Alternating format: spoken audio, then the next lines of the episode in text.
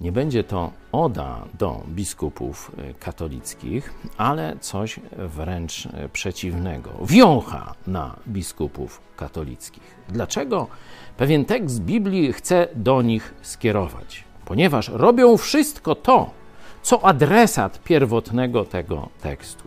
Fałszywy prorok Paweł z Barnabą idą na pierwszą wyprawę misyjną głosić Ewangelię o darmowym zbawieniu na Cypr. Docierają do samego e, prokonsula, czyli szefa, można powiedzieć, władzy państwowej. I on chce słuchać Słowa Bożego.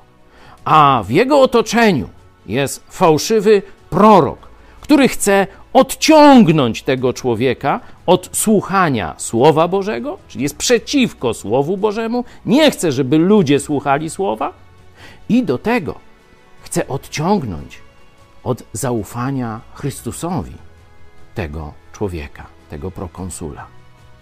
Zobaczcie, że tym dokładnie dzisiaj zajmują się biskupi katolicy. Fałszują Słowo Boże, odciągają ludzi od czytania Biblii, choć nawet paszczami swymi mogą mówić, że tak chcą, to rzeczywistość wiemy, jaka jest. I w miejsce prostego zaufania Chrystusowi wstawiają pośrednictwo Kościoła świętych i swoich sakramentów. Dokładnie jak tamten fałszywy prorok.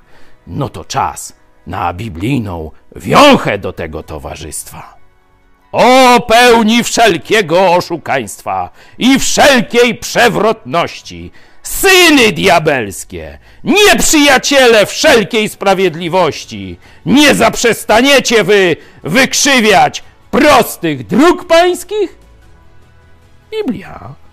Dzieje apostolskie, 13 rozdział, 10 werset w liczbie mnogiej.